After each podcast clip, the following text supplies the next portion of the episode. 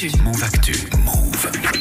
Et c'est l'heure du check info avec toi, Marion. Aujourd'hui, on se pose une question. Est-ce qu'on était vraiment tous déprimés hier, ce Blue Monday Bah effectivement, hier c'était censé être le Blue Monday, hein, le jour le plus déprimant de l'année, qui est décrété euh, euh, comme chaque année le troisième lundi du mois de janvier. Sur Twitter, le hashtag a été utilisé par beaucoup de comptes, hein, notamment euh, celui de Netflix jusqu'au PSG. D'où la question quelles sont les bases euh, de cette hype qui oui. revient tous les ans? Bon, déjà, est-ce que c'est vraiment le résultat d'un travail scientifique?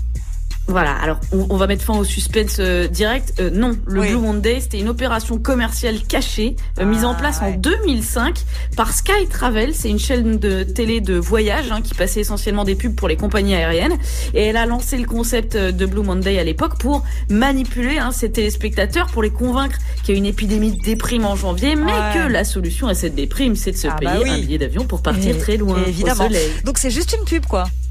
Voilà, le tour de force de Sky Travel, euh, c'est d'avoir recruté un professeur d'université pour inventer une date Ouais. et dire voilà, le jour euh, le plus déprimant, c'est le troisième lundi du mois. Ayez confiance, c'est un scientifique qui vous le dit. Euh, Cet Ouais. homme, c'est Cliff Arnall, qui est le professeur, qui était un professeur rattaché à l'université de Cardiff, et il a donc inventé à ce moment-là une équation complètement bidon où il a combiné le niveau de pluviométrie, le temps de sommeil ou encore le manque de luminosité, tout ça sans aucun chiffre, un au hasard total, pour dire voilà, à la fin du mois de janvier, vous dormez mal, il fait pas bah beau, la nuit tombe à 17h, tout ça Ouais. favorise la déprime. Surtout si on est un lundi, évidemment parce que les lundis c'est bien connu, personne n'a envie de se lever. Ah oui. Bref, cette fable a été amplement démontée hein, depuis Mais oui. 2005 et pourtant Ah le concept revient chaque année, Sandra. C'est vrai qu'on en a encore entendu beaucoup parler hier. hein. Ouais, il y a eu quand même des milliers d'articles publiés sur le Blue Monday. Exemple en France, Ah pour juste en citer quelques-uns. Cet article de CNews intitulé Pourquoi le Blue Monday est-il le jour le plus déprimant de l'année Pareil pour JQ, comment combattre le Blue Monday ou encore le Parisien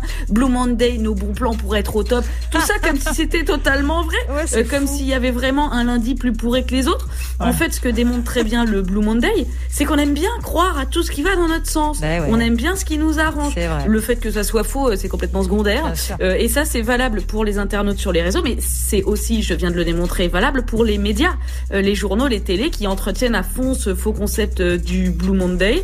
Euh, donc attention, euh, si vous voyez l'expression scientifiquement prouvée, euh, surtout sur ce Oui. genre de truc, Ah bah, sûr. toujours à deux fois. Oui, ça c'est sûr. On en avait un petit peu parlé vite fait hier hors antenne avec Greg de ce Blue Ah. On ouais. s'était dit, Voilà. on en parle ou pas on a caché la vérité aux auditeurs. Non, mais en fait, on s'est dit, bah non. euh, Est-ce qu'on en parle dans l'émission Ouais, Et encore une fois une fête commerciale. Bah non, voilà, on s'est dit non, euh, les gens ne peuvent pas trop prendre l'avion en ce moment, donc euh, c'est un peu compliqué d'en oui. parler, tu vois.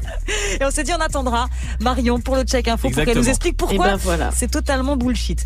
Voilà. Ouais. Merci beaucoup.